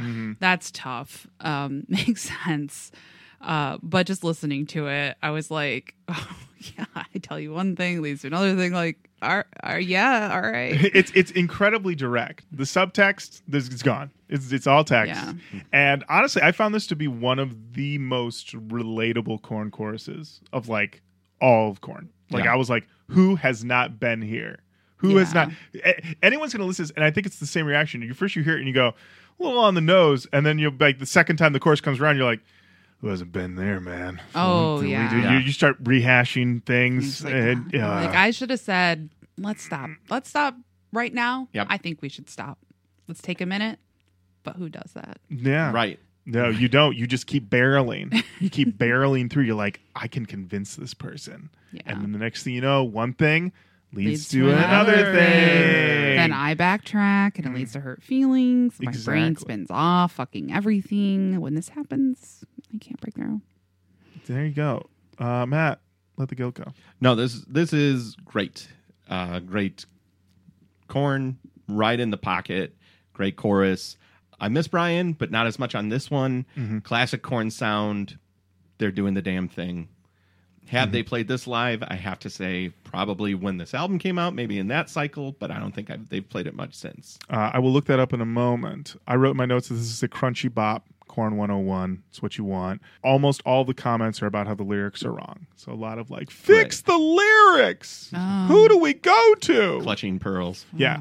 Oh, uh, but Melly Keith rolled in to say, best song on the album, parentheses, in my opinion. Yeah, that Mel- makes sense. I mean, I'm, I was like, Mel Keith, I know you do not represent the company you work for. Uh, But- I, I, I believe you, sir. But I appreciate the clarity. Yeah. The Let the Guilt Go music video. Jenny, This is uh this is a crop circle alien situation. We got a crop circle that simply reads Korn. Yeah. Big fans. Big oh, not just Korn. This is Korn 3. Oh man. These aliens are like, we're on the album cycle, all right? Yeah. We've been here a while. We know. It's album number nine, Korn 3. Zoop. Yeah, exactly. It's funny, like uh, every night when we go to bed, uh, I read and Mitch watches Unexplained in bed. So, like, I get a lot of this, like, alien crop circle stuff. So, when I watched this video, I felt, you know, like it was about bedtime. Mm. Uh, good video, though. Good video. Um, there is an entire crop circle Korn concert. That's that what I was thinking. Is that that that yeah that accompanies so they cut some of that into the video but there's an entire Korn crop circle concert initially jenny and i had talked about watching this concert but we're busy bees buzz buzz buzz Buzz, Uh, buzz. Buzz, there was not time to buzz watch buzz bees that balls bald? yeah exactly it was incredibly too long but we did have time to watch this music video and i do want to just talk about that on the one hand you do have the aliens the crop circle Korn performing in the crop circle all looks great you also have a plot and that plot, I will just read from the Wikipedia. A group of students are studying. They are approached and taunted by a couple of college football bullies before being left alone. That night, the three students are driving by one of the crop fields when they spot a bright light coming from the sky. One of the passengers, a girl, leaves the vehicle and enters the bright light. She is momentarily picked up off the ground by the light before being dropped back to earth moments later. Now, they leave this out that these are not just any type of girls, Matt. They are. Uh, strippers. They're hotties. They're hotties. Oh, okay. They're hotties, man. Matt, stripper, vitamin head over here, right? Yeah. well, I was going for sexy. I was like, Yeah. are they? Yeah, Yeah, no, I mean, that's completely reasonable. yeah. Yeah, sorry. It's okay, Matt. I, I thought you Wow. Matt's like stripper. Uh, Matt, I'm so horny, guys. that's all right. I'm sorry. Honk. honk, honk, oh, no. honk away, Matt. Uh, the next. The next day, the girl arrives at school dressed much more provocatively. Yeah. which attracts the attention of the bullies from the day before, who were described earlier as college bullies. These people are all clearly in a high school. Um, they are College all. bully. If you're a fucking bully in college, get your shit together. There are no bullies in college. It's what that's the thing. Everyone in this video is 30 years old, dressed like they're supposed to be in 10th Yeah, grade. yeah, but Hello, fellow kids. yeah, it's it's weird. Yeah. So yeah, she returns to school. She's been possessed by aliens, so now she dresses hot. In class, the girl attracts the attention of one of the bullies who fails to notice her testing her newly acquired telekinesis on a pencil, which she then launches into a picture of the very same bully. A following night, the two travel to a makeout spot where the bully tries to force himself upon the girl. A bright flash of light explodes from within the car, and the video cuts to the girl throwing her head back, the boy having exploded into white smoke. The girl leaves the car and walks off. Smoke. Yeah, he exploded into. he is hundred percent. So you're telling me that all women need to do to not be raped Yes. is to be possessed by aliens? That's it. Then you 100%. then you have these superpowers, and then you just vaporize your attackers. Okay.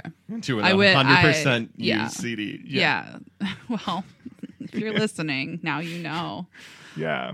uh, just one of those ones where I was just like, they, they put it on paper. They're like, yeah, there's like a bullying situation, aliens possess vengeance. And Korn was like, we love it, great. And then the casting director's like, no one under 32. Please. Right. oh, Let the Guilt Go, Matt. You had the question uh, how often that is played. So Let the Guilt Go has been played 57 times. There you go. And let's see. That sounds like a cycle. The last time it was played was at the Alamo Dome Said the on, hell. on February 9th, 2011. So, yeah, it only made it through the end of this album cycle and has not been brought back since then. I see. Yesterday, I was told that there's a CVS right next door to the Alamo, and that was one of the funniest things anybody's ever told me. That is truly the CVS at the end Wow. of the world. Yeah. That is- yeah. They're like, you go to the Alamo, you think it's going to be big, but it's kind of small, and there's a CVS right next to it. I was like, damn, America. that's that's, Uh, that's fucking. Listen. that's exactly right. Guy, listen, CVS bought that little plot of land and they're like, you telling me I can't build here? you telling me you can't get a chick razor next to the Alamo? That's right. Let me tell you, you're at the Alamo and you need some deodorant? Because you're gonna. You're gonna. I You- get my Ritalin from the Alamo. I'm not. I'm not going to your pharmacy. I'm going to the Alamo. Uh, uh, which which pharmacy? Which pharmacy am I sending it to? You're gonna have to put it on horseback it's going to the Alamo. It's a real Pony Express. Yeah. I need you to just tape that pill jar to the back of that horse. Slap its ass. yeah, that's right. That's right. Godspeed, Swiftfoot. That's why there is an ADHD medication shortage because it's all. It's on some random Yeah. horse somewhere. It's just all on these horses. Oh, Fucking confused horses in cities. Yeah. Seabiscuit, hurry up. That's the only horse name. Black Beauty, where are you? What other horses are there? uh, Mr. Ed. Mr. Ed. He wouldn't let me down. He wouldn't let you down. He wouldn't. All right, everybody. What's up next? The past. Of course. yes, it is.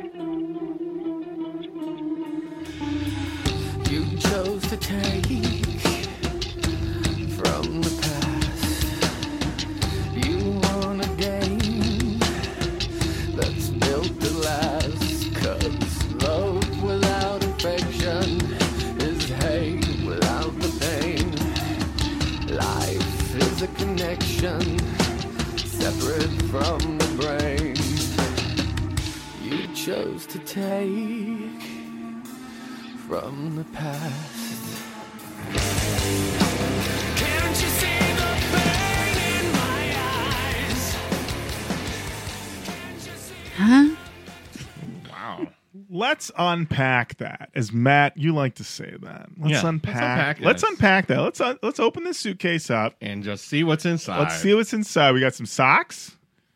We got some shoes. Mm. We got some underpants. Got some toiletries. We also have some interesting ass lyrics.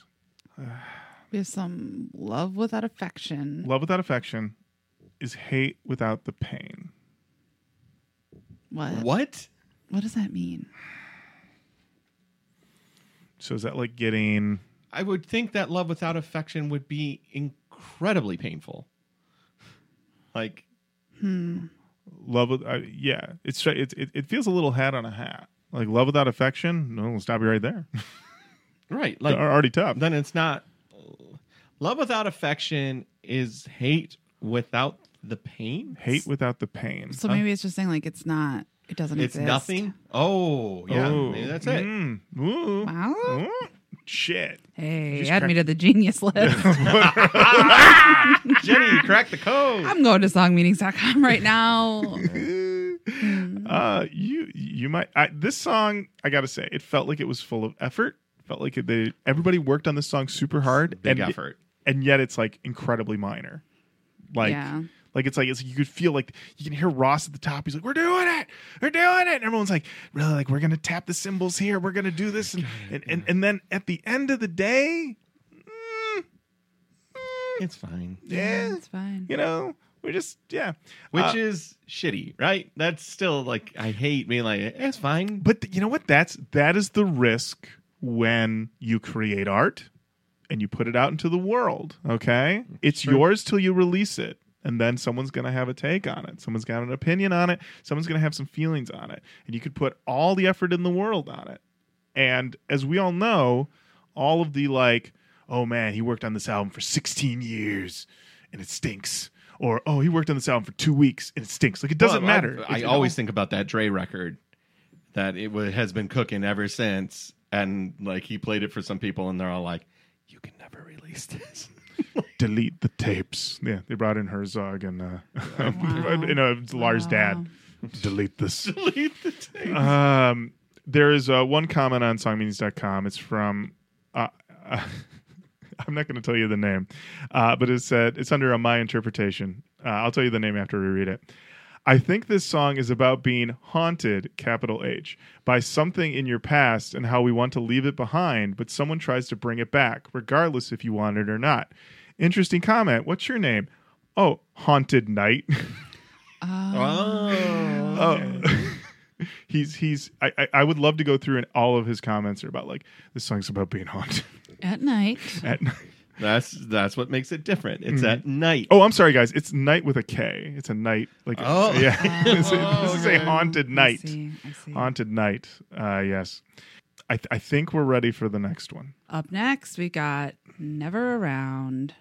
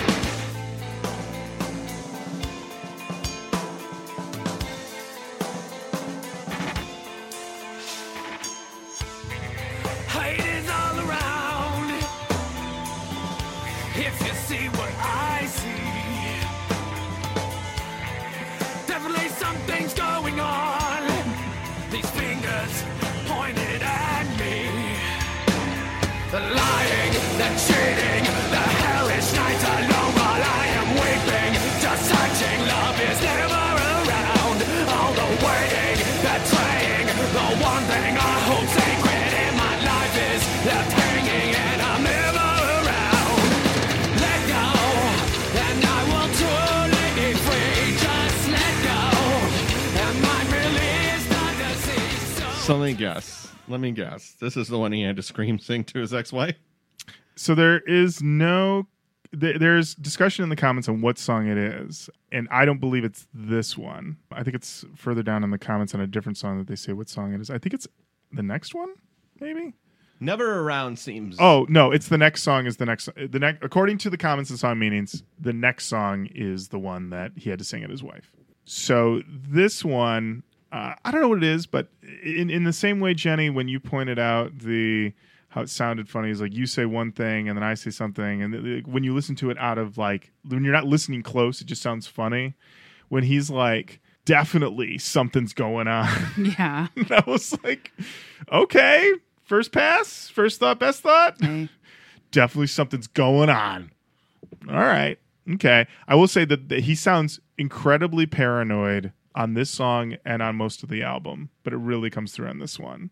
I think the guitars sound cool as hell on this song. I just wish that like they give you that riff, they tease you with the riff up top, and you're like, oh yeah, give me give me that fucking riff. And then when it comes in, you're like, oh, and then they drop it out, and I'm like, nah, you just should have kept it.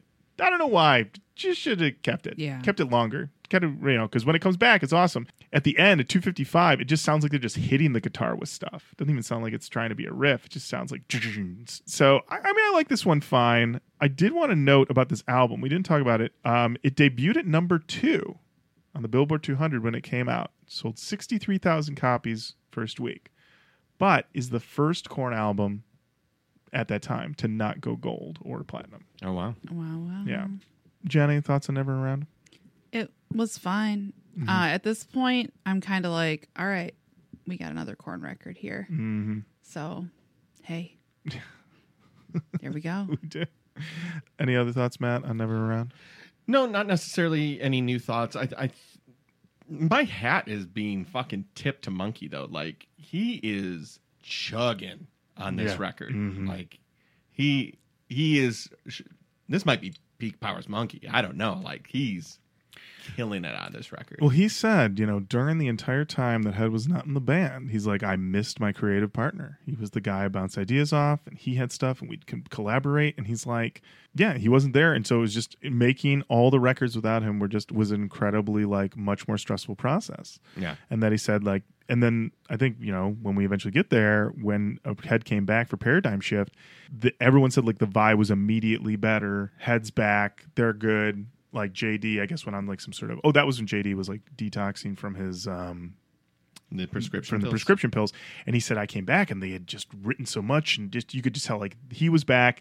Munky had been was- waiting was for him to come back, yeah, and you know, and, and you know, not to spoil alert, but when you get to the since Head's come back, you know, quality level up. There we go. So uh yeah. All right. How are we respectful of our time is this album?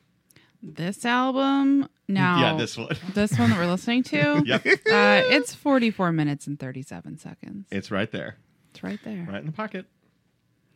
All right. Up next, we got Are You Ready to Live? I hope so. Mm.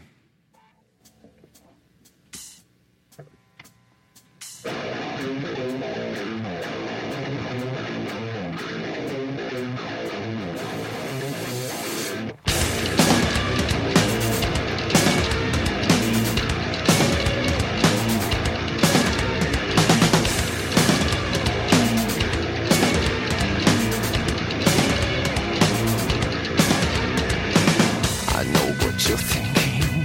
I know what you're feeling. I know everything in this world surrounds me. I feel your breathing. I feel your screaming. I feel like I can't go nowhere in this world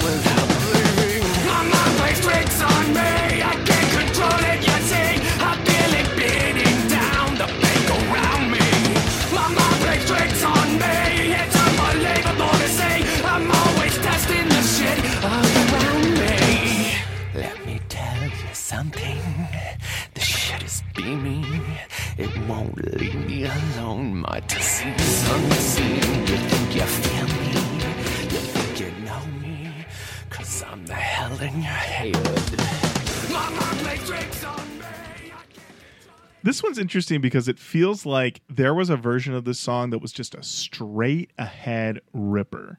And then Jonathan Davis was like, I gotta do some more creepy voice stuff. I got I got more I, I'm just feeling Creepy. wilder, Was it creepy Jonathan Davis or was it the man behind the boards? Tough to say. Either way, this song feels like it's in its own way. I feel like you there's a version of this song that's just a straight ahead ripper that follows that riff right down down the middle and uh, as it stands it's just okay because of yeah there's just too much yeah i don't know just yeah it just gets lost it gets lost in the middle there jenny Yeah, I agree. I don't know what we're doing here. I mean, I do know what we're doing here, and it's fine, and I like it yeah well enough, but it just feels lost a little Yeah. bit. uh, interesting comment on songmeanings.com from duwam who said there's definitely more to this song watching the crop circle performance john actually breaks down at the end of the song throws the mic and you hear him saying fucking hate that song There you go. Uh, and then uh, Cornhead said, also, if you look too, Munky is looking at him when he is crying. I never noticed any of it until I read your comment. Then I had to look. Then again, we know John can get real emotional when it comes to a lot of Korn songs. There you go. They're Mm-hmm. emotional songs. Well, I just reread that Billboard article that came out around the time this album came out, Uh-huh. where Jonathan Davis said making this album was pure torture and hell. Mm. Um, love the end result, but real fucking nightmare. And then goes on to describe that Ross Robinson put him through the fucking ringer and he was not doing well psychologically. Uh, definitely was in a place of despair. His therapist got very involved. wow. Ooh. Yeah, it's bad fucking news. Like, so now he's singing this song to his wife. If this is the one that he did it, yeah. And now he's like, I'm gonna go creepy. Is I don't know. Like, this is there's a lot, lot going on here. You know what though? I would say it also would be weird to have to sing any song in front of somebody one to one that even if it had nothing to do with them. Dude, sing if you're not in a theatrical presentation. Yes. Singing a song to somebody is the most awkward thing in the whole entire world. Yeah. I mean, Jenny, when you and Mitch started dating, I mean, you tried to sing at him and he was just like, Jenny, please don't. Yeah, Right? no, yeah. I was constantly trying to. You were serenade constantly trying to him. sing. What what what were what were some of your go to songs you tried to sing at Mitch? Um, you know, Islands in the Stream, Big time. Big big, time, time, big time. Um, Blue, Blue. But Dabadoo. Dabba-doo, Yeah. dabba-dee, dabba-da. yeah, Yeah, that that's a- one. that's a good uh, one. Blue, Joni Mitchell. Oh, yeah, Also, yeah. another Any great song one. that had like blue in it. Okay, Yeah. so Third Eye He's a- Blind second album, Blue. You sang those songs. Yep, that Okay. song I know really well. But then she also did Hajira. Just um, yeah, there were a lot of songs. Mm, all right, and he just was like, "Please stop. I don't need this." Yeah. No, no. Yeah, All right. Okay. One day though. you One know. day. One day. we're we're working up to it. You know? Good. Good. Good. Good. So this is the last song on the traditional normal version of the album. The, the traditional album. The yeah. traditional Okay. album. There's also a deluxe version that throws in a couple live tracks and also has two bonus tracks. Uh, Jenny, did you get a chance to listen to these? I did. Okay. Did you think any of them were better than or as good as anything on the album? I thought "Trapped Under the Stairs."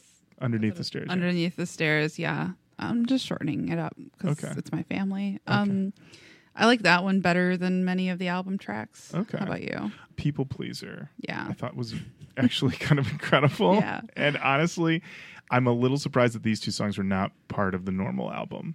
People Pleaser feels like a much more natural end to the album. Yeah. And also, one of these songs actually says, Remember who you are in it. oh, So I'm like, why would you leave this off? I don't know. Mm. You know, I, I think it's very funny to make an album and say it's about people pleasing and then leave off people pleaser right. to the bonus stuff. Mm. So anyway, just wanted to mention that real quick. But the last song on the album, Last the, song the on the traditional album. record. The traditional record, holding all these lies. I thought that was you, Matt. Yeah, No. I've listened to the album three times and I was literally, what is Matt doing?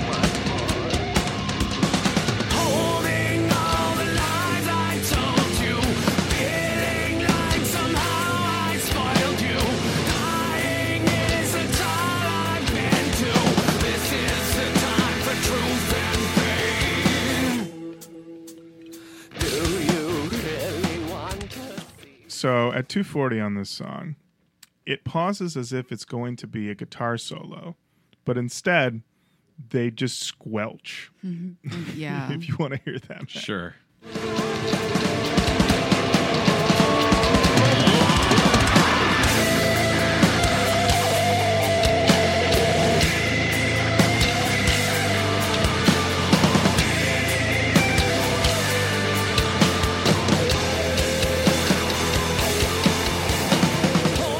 Well, it's as close to a nu metal guitar solo as you can Yeah, it, get. it- every now and again, you, you, if you listen hard, you can sort of hear where it almost gets like needly for like a pick a second. Yeah, but yeah, it's yeah. really just. I was like, you know what?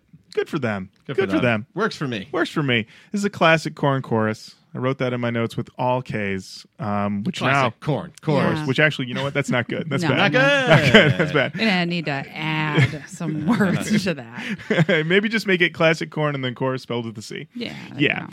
Korn is corning on this song, but this is just okay. It's fine. Yeah. It I gets the, agree. it gets the job done. Gets just the job okay. done. Gets the job done. And he does at the end. He says, "Truth is pain" five times, and then he cries at the end of the track. Which, I'll be honest, I believe him, but also, I feel. I mean, I don't think they've had any album since then where he's like crying at the end of the album. I feel like this is okay. Let's shut the book on that a little yeah. bit. Yeah. Yeah. Yeah. songmeanings.com no one's there said possibly my favorite song off the album oh and this is where they said uh, that they thought this song was about being sung at jonathan's wife and then he goes and then he comes back so he did that on july 7th 2010 and then on august 24th he's like yeah i got it wrong when I heard that Ross made John sing a song to his wife, I assumed it was this one. Turns out it was actually "Are You Ready to Live?"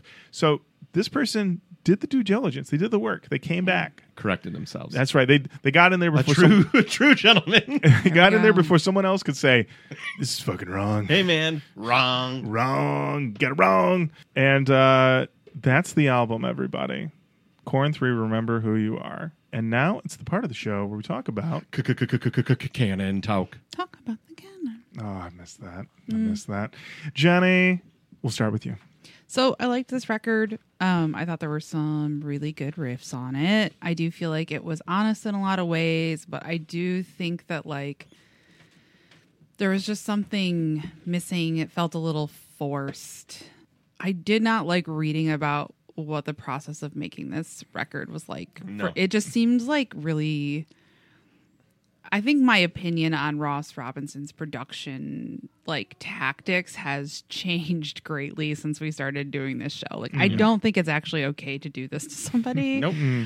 I don't know. There's like no output that would make it worth it. And it just feels really bad that like the output of that, which was obviously so harrowing, is just like it's it's all right. We've heard it before. like, sorry about your deep pain.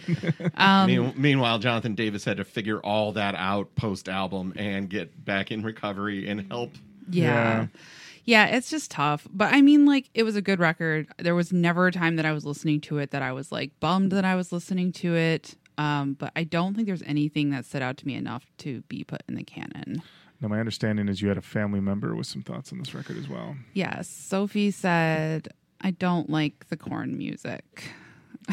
So Wow. She wasn't a fan, Wow. you know, but Matt said, just give her seven years. Seven years. Which I think is reasonable. She's Yeah, like two and a half.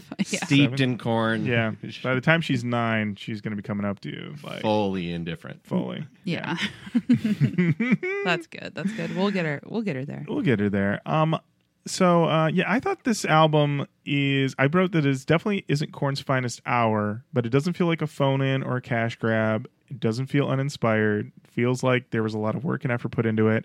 I definitely liked it better than the last one, but they just don't have any of the best songs on this. Like Yeah. they've got sounds and they've got the producer, but they just don't have any top tier songs. Like songs like Oildale and Let the Guilt Go, they have the pedigree of classic Korn, but they don't stick in your ribs the Yeah. way that those other ones do, and that's why they're not in the set list anymore. I think JD's vocal performance on this album is top tier, though. Like he sounds incredible. Uh, I like Ross's production and the sounds. Like yeah, that's the thing. I like sounds more than songs on this album. Ah. That's yeah. And uh, my favorite tracks are probably Pop a Pill and actually People Pleaser, which I think is tremendous and should have been on the album proper. Interesting. But I don't have anything for the canon. Matt. Uh, I I definitely feel that I missed Head more than I realized during this Vitamin, Vitamin Head. Head. Missed Vitamin Head on this record for sure. The the stories of production tactics definitely seem what we would today call toxic. Yeah. Um, very toxic and not um, to be uh, business speaky, that juice ain't worth the squeeze, baby. Like, what are you doing? No, that's a hard pass. Yeah. like uh, these aren't kids; these are grown men uh, trying to make another album in their discography, and you're like, yeah, but the only way I make records is if you're really fucked up. And I was like, ah, mm, that's not the only way to make a record. And I feel like there's more because they're putting that into it. It doesn't play the same sound wise. There's a lot of great moments, but there isn't anything that elevates the album. It makes me want to listen to older Korn more. Like I want to hear "Make Me Bad Now" again. I want to hear, um, you know, stuff off of "Follow the Leader." My favorite song in this listening was "Pop a Pill." I don't think it's essential or absolutely necessary. I just think it's a good song for Korn in their oeuvre, but not like, oh, this is essential Korn. So I'm I'm a no for the canon and uh, ready to move on. All right. Perfect. Well, there you go. Korn. This one is not in the canon, um, but that's okay because neither is your first album. Uh, So there you go. perfectly placed. Perfectly placed. That brings us to the end of another episode of Roach Koach. Thank you so much for listening. Say hello to us online Facebook, Twitter, Instagram, TikTok, uh, to YouTube. We're Roach Koach on all of those. Send us an email, roachkoachpodcast at gmail.com. And until next time, Matt, thank you. Lorin, thank you. Jenny, thank you. Thank you. All right. Bye-bye.